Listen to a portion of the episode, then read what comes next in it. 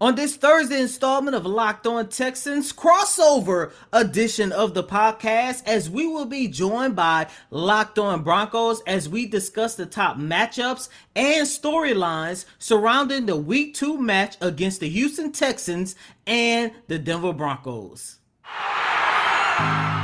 You are Locked On Texans, your daily Houston Texans podcast, part of the Locked On Podcast Network.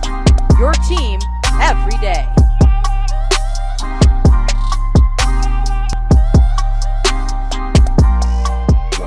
It's Thursday all across the Locked On Podcast Network. So for the NFL season, you know exactly what that means. It is crossover Thursday. We have Locked On Broncos talking with Locked On Texans about Sunday's big time matchup, 2:25 p.m. Mountain Time kickoff. The Denver Broncos will host the Houston Texans. I'm Cody Roark, host of Locked On Broncos, joined alongside by Locked On Texans host Cody Davis. This is the Cody Show today's crossover episode, my man. Obviously, uh, very excited to to welcome you here. Can't wait to break down, welcoming the Texans audience, and also for Texans fans tuning in, they get to hear a little bit of a Broncos perspective, man. So, Cody, I want to start things off here with this crossover here today by really setting it up for the Houston Texans. What is the biggest story for them this week as a team heading into this matchup?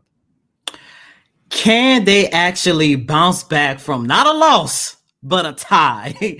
that is the number one storyline heading into this game. And, you know, you have to look at it from two different perspectives. You know, of course, here in the city of Houston, it's been a split um, point of conversation, you know, whether or not Coach Lovie Smith made the right decision to settle for a tie.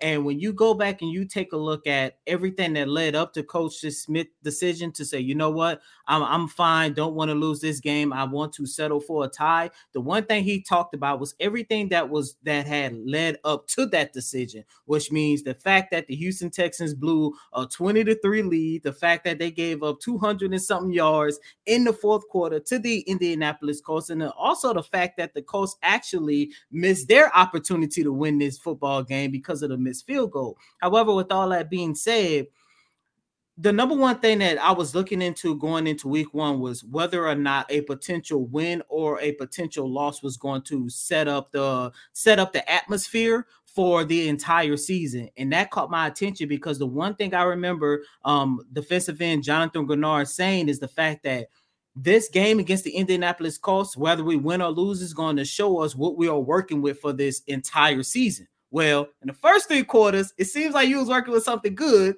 The fourth quarter, it seemed like you was like like, like you was a rebuilding team, and in overtime, you settle for a tie. So we're kind of back at square one to say, okay, will the Houston Texans be better than what we expect, or would they still be one of the worst teams in the league? I, I think that's an interesting thing to set up. I know for me, when I was watching that game, I was tuning in because I wanted to see running back Dameon Pierce from a scouting mm-hmm. perspective. I wanted to see Davis Mills because at the end of last season, I was watching him in the red zone. He had the highest passer rating in the red zone amongst quarterbacks last year. And I think that was an impressive sign. There's things that they built upon. I thought I'm a big Pep Hamilton fan. I think that he's been a huge proponent of quarterback success. And so I was very tuned into this game, not to mention, you know, I did have uh, the Colts on the money line and I was hoping that my bet wasn't going to fall through. So they did make it interesting that fourth quarter. But for the biggest story here for this Denver Broncos football team is also a week of kind of some questions from the fan base, questions from the media about Broncos head coach Nathaniel Hackett's decision to try to kick a 64 yard field goal to try to win the game against the Seahawks versus letting Russell Wilson go for it on fourth and five. There's been the mental gymnastics that we've been playing all week on our end. But for this Denver Broncos football team, the biggest story this week as it pertains to themselves uh, going against this Houston Texans team, can they come into week two playing more disciplined football to open up the season on Monday Night Football? They had 12 penalties that accounted for over 120 yards lost. They gave Seattle Seahawks had 19 first downs in that game. Seven of them were due to penalties by the Denver Broncos. So that was not an ideal situation for the Broncos to find themselves in. But also, it was the turnovers in the red zone. The Broncos had the ball on the one yard line twice in this game. And then Melvin Gordon, Javonte Williams, each of those guys had a fumble that cost them points and cost them an opportunity to win the football game. So for them, it's how can the offense bounce back? Even though they put up over 430 plus total yards of offense, the production, the point totals were not there that matched that output. So it's a big week for this Broncos team against the Houston Texans. And more so, we found out earlier this week Justin Simmons placed on mm. injured reserve for the Broncos defensively, a massive blow for them on the back end of the Broncos secondary unit. Obviously, a captain for them. And now they're going to have to replace his production by having some other guys step up and fill in at his position. But these two storylines for both of these teams, Cody, will set the table, I think, for this matchup on Sunday when all the action kicks off. And for Broncos fans, for Texans fans, coming up here in just a moment, Cody and I, we are also going to break down the key matchups that we are looking forward to most seeing in Sunday's action between the Denver Broncos and the Houston Texans. But before we get into that, let us tell you about Turo, the sponsor of today's episode, Locked On Broncos, Locked On Texans crossover series. And Turo is the world's largest car sharing marketplace. And with Turo, you can book any car you want, whether you want it from a community of local hosts. You can browse a huge selection of vehicles for just about any occasion or budget across the US, Canada, and the UK. You can book a spacious SUV or minivan for a family road trip. You can get a classic or luxury car for a special event, a birthday, or holiday. You can find affordable economy cars if you're on a budget and just need to get from A to B. Test drive that new electric vehicle that you've had your eye on to see how it fits in your everyday life. And many Turo hosts can even deliver the car right to you Every trip is backed by liability insurance. Terms, conditions, and exclusions apply. So ditch the boring rental cars and find your drive at Turo.com. Continuing on with our Locked On Broncos, Locked On Texans crossover event here for week two across the Locked On Podcast Network. Thank you, everyone, for making Locked On Broncos or Locked On Texans your first listen of the day every single day, free and available everywhere you get your podcast or whether you watch both shows on YouTube. We appreciate you so much. Continuing our conversation here, Cody, from a Locked On Texans perspective, what are some key matchups? Or there it could be one key matchup, it could be two that you have your eye on the most here for your Houston Texans against the Denver Broncos this upcoming Sunday. The one matchup or two matchups that I'm looking at, and they kind of go hand in hand. Um, Courtland Sutton, Jerry Jeudy versus Derek Stingley and Steven Nelson. You know, throughout this whole entire year, as a matter of fact, you know, ever since the Houston Texans got the number three overall pick, everyone in their mind knew that the Houston Texans were going to address um they was going to address one of their top priorities, which is the secondary. And they did that, of course, by drafting Derek Stingley Jr. Now, Derek Stingley Jr. did have a pretty solid debut against the Indianapolis Colts. I understand he did give up a few receptions, but of course, it was his very first game. He is still trying to get adjusted to the NFL level. But what I would say is he did finish that game with seven tackles. And to me, he was one of the saviors of the Indianapolis Colts game because had he not recorded a touchdown pass deflection between Matt Ryan and rookie wide receiver um, Alex Pierce, then the Indianapolis Colts would have left NRG Stadium with the victory. But the fact that he was able to get his hand on that ball, that basically saved the game for the Houston Texans. And of course, I'm pretty sure you saw it. Lovie Smith called them up and said, Hey, we're going to take you. We're going to have you cover the number one wide receiver for this upcoming season. And of course, on the opposite side of the line of scrimmage, you're looking at Jerry Jeudy, a guy that literally is coming off a game where he had what 105, 110 receiving yards. And of course, now you are pairing him with a Hall of Fame quarterback in Russell Wilson. I think that this is going to be a phenomenal season for Jerry Jeudy. And of course, you know, hopefully that breakout game does not come against the Houston Texans. And of course, that is going to be whether or not or how much I should should say, um, Derek Stingley is going to be able to contain him. And of course, on the opposite side, it's not like that you could just worry about Jerry Jeudy. You also got to worry about Courtland Sutton. And I've been saying this ever since the Houston Texans signed this young man, Steven Nelson, as at, at, at least as for right now, he has been one of, if not the Texans' best offseason acquisition. Not only is he showing it on the field, but he is showing it off the field as well, showing Derek Stingley the ropes. And this is a guy who is one of the leaders in the locker room,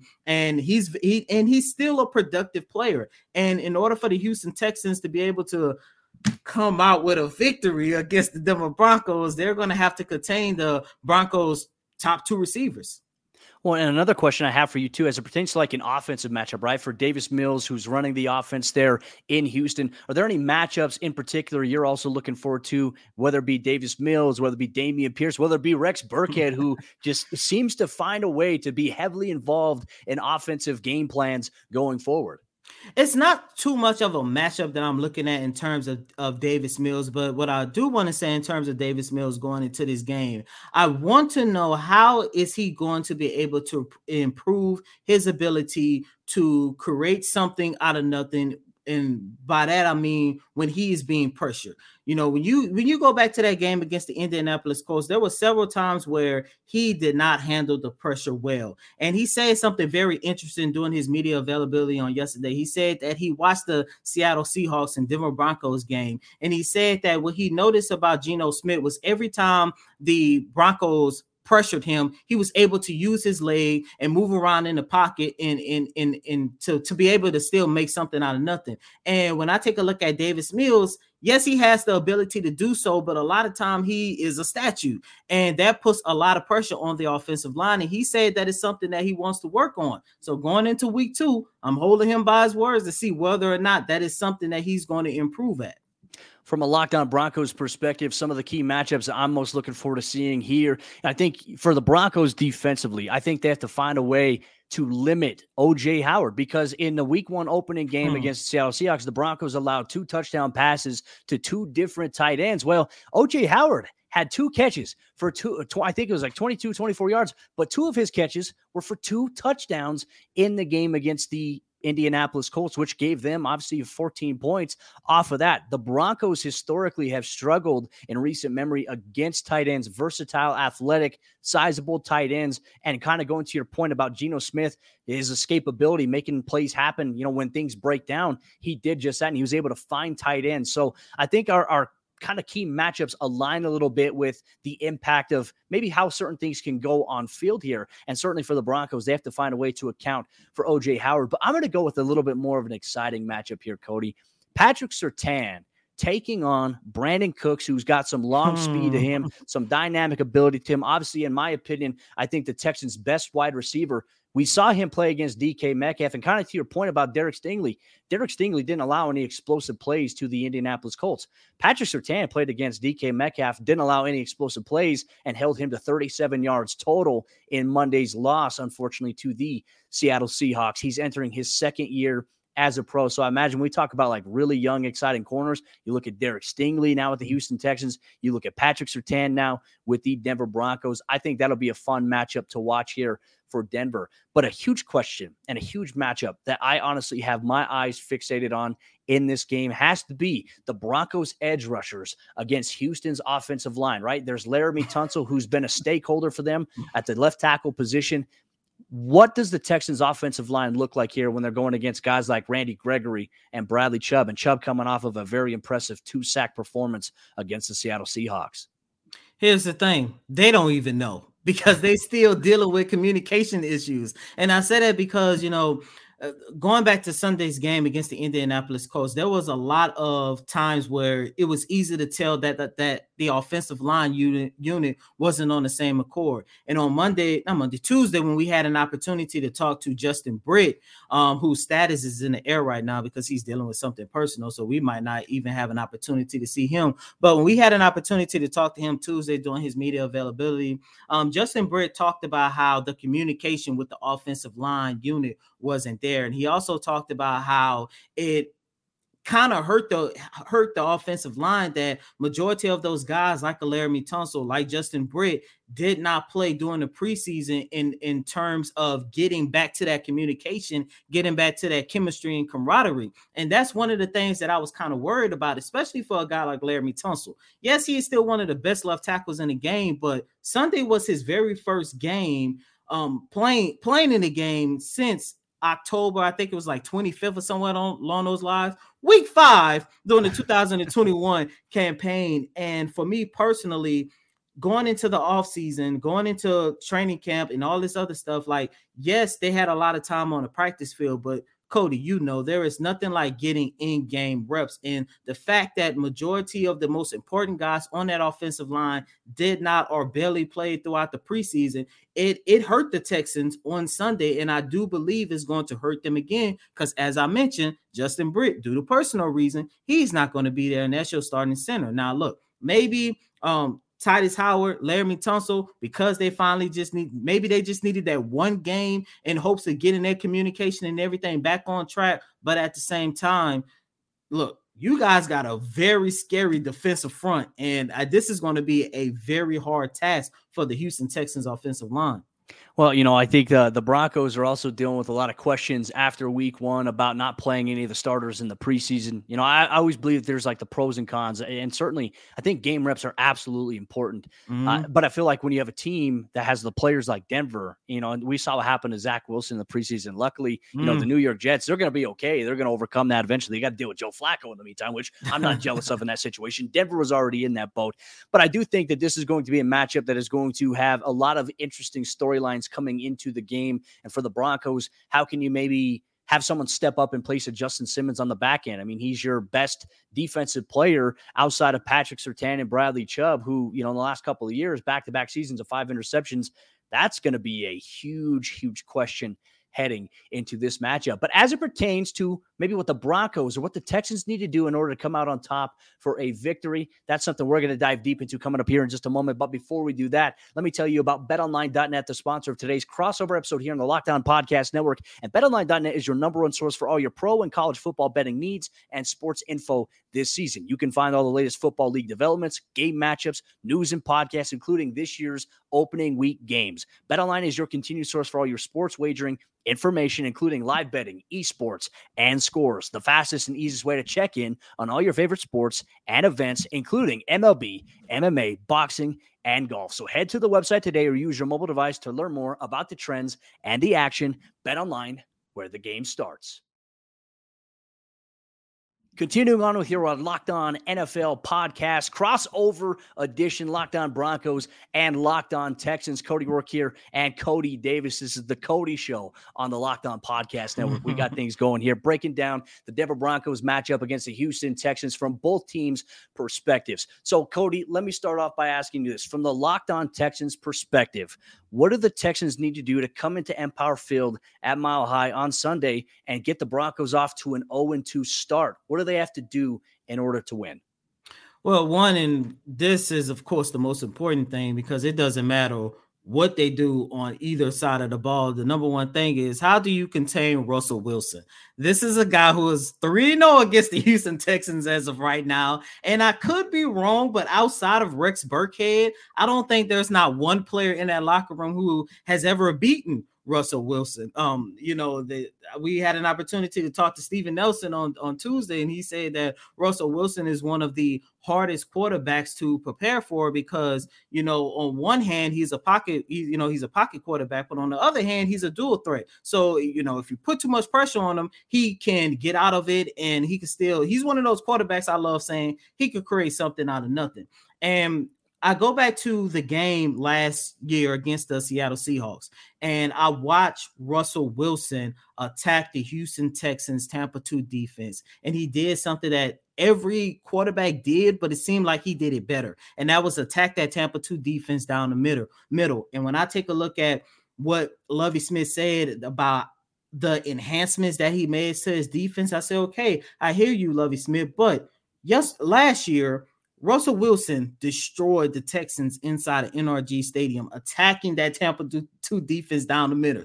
Middle. You say you made enhancements. I want to see enhancement, and I already know that Russell Wilson is probably going to go into Sunday's game against the Texans and saying, "You know what? I'm gonna just do what I did last year, attack them down the middle, and it's going to be an easy. It's going to be an easy victory for the Denver Broncos. That's one thing about far the number one thing that the Texans have to do in hopes of getting this dub. Another thing." They say they want to be a running team. You got to play your best running back. There is no way in hell we should still see Rex Burkhead getting more carries than Dameon Pierce. I understand it. I get it. I understand Dameon Pierce has a way to go in terms of you know using him as a pass catcher out of the backfield, as a as a pass blocker, or whatever the case might be. I understand all that. I understand he's still trying to learn learn majority of the playbook. But at the end of the day, you want to get that first down, and you and you keep saying we can't establish the run, we can't establish the run, we can't establish the run. Every time you say we can't establish the run, there's only one running back that is always in this common denominator, and that's Rex Burkhead. If you want to establish the run, please use your most talented running back in Dameon Pierce. It's not that hard. I, I love that too because, like I said, I thought Dameon Pierce put together a very impressive preseason format, and, yes, and I like his work, especially in college now I mean that'll be a challenge for this Denver Broncos team. So now from a Locked On Broncos perspective, if the Broncos are going to want to win this game against the Houston Texans to get off to a one-on-one start on the season offensively, it has to be more disciplined. You have to be able to finish if you get in the red zone. The Broncos had four red zone trips and were 0 for 4. They had a fumble, they had another fumble in back-to-back drives. They had an incomplete pass where, you know, the tight end Eric Thomason barely just had his foot on the line and unfortunately, it would have been out of bounds on a touchdown pass that would potentially would have won the game. And then you have to eliminate penalties. The Broncos had one touchdown that was eliminated offensively, a shovel pass to Andrew Beck because of a false start penalty that backed them up, forcing them to settle for a field goal that put them in a position to trail 17 to 16 against Seattle. You just have to be more disciplined and have to find a way to finish when you're in the red zone. Now, for the defensive side of the ball, it's quite simple. You have to get back to the basics. You have to get back to playing disciplined assignment football. Denver had several drives last week against the Seattle Seahawks as well, Cody, where they got to stop on third down, but then they got a penalty, whether it be, you know, a mm-hmm. rough in the passer call, whether it be a taunting penalty that extended the Seahawks drive. You can't you can't have penalties on the defensive side of the ball, and you must be a little bit more disciplined in diagnosing where OJ Howard and the tight ends are, and you have to find a way to eliminate those big plays from happening. You mentioned it earlier. One of the key things can Davis Mills get out of the pocket and make things happen with his legs? Denver has to be able to account for that. They just can't come into this matchup thinking, okay, Davis Mills is just going to be a statue guy. He's going to be a pocket passer. He's got the ability to get outside and to hurt you. And Denver must come home, stay disciplined, and play assignment football, in my opinion, if they want to win the ball. But Cody, let's recap this for the listeners of the Locked On Broncos podcast, Locked On Texans podcast, free and available everywhere. People get their podcasts or whether they watch both shows on YouTube. For the Broncos, the biggest story of the week heading into this game is Justin Simmons being placed on injured reserve. Who steps up in the back end of that secondary? And can Denver be more disciplined after committing too many mistakes against the Seattle Seahawks? That was one of the biggest keys. We also highlighted key matchups for this Broncos team. Patrick Surtain going against Brandin Cooks, the Texans' number one wide receiver, and also accounting for where OJ Howard is lined up offensively, find ways to punch it in, be more consistent. That was the, the perspective from the Broncos. From the Texans side, what did we recap? First and foremost, how can the results of this game hopefully not a tie, can actually set the tone for the Houston Texans moving forward. Of course, the biggest matchup everybody is looking at Jerry Jeudy versus Derek Stingley Jr. And of course, what is the number one thing that the Houston Texans must do in hopes of getting their first victory of the 2022 campaign? Can you contain Russell Wilson and not let him beat you attacking that Tampa 2 defense down the middle? And of course, just give the ball to Dameon Pierce and just get Rex Burkhead out of the way, please. That's a big one. And obviously, if you're a Broncos fan, sound off in the comments below. If you're a Texas fan, sound off in the comments below. If you're watching this on the Locked On Broncos or Locked On Texans YouTube page. But this has been a crossover Thursday powered by our good friends over there at Prize Picks. Make sure you check out prizepicks.com. And make sure you use promo code lockdown to receive a 100% deposit match bonus when you sign up today. Daily fantasy sports done right. Cody, I'm looking forward to Sunday's matchup hmm. against the Houston Texans from a Broncos perspective. I'm excited that I was able to break this matchup down with you. Broncos fans learned a lot from the Texans perspective, and I hope Texans fans learned a lot from the Broncos perspective going into week two, 2:25 p.m. Mountain Time kickoff, 4:25 p.m. Eastern Time kickoff on CBS.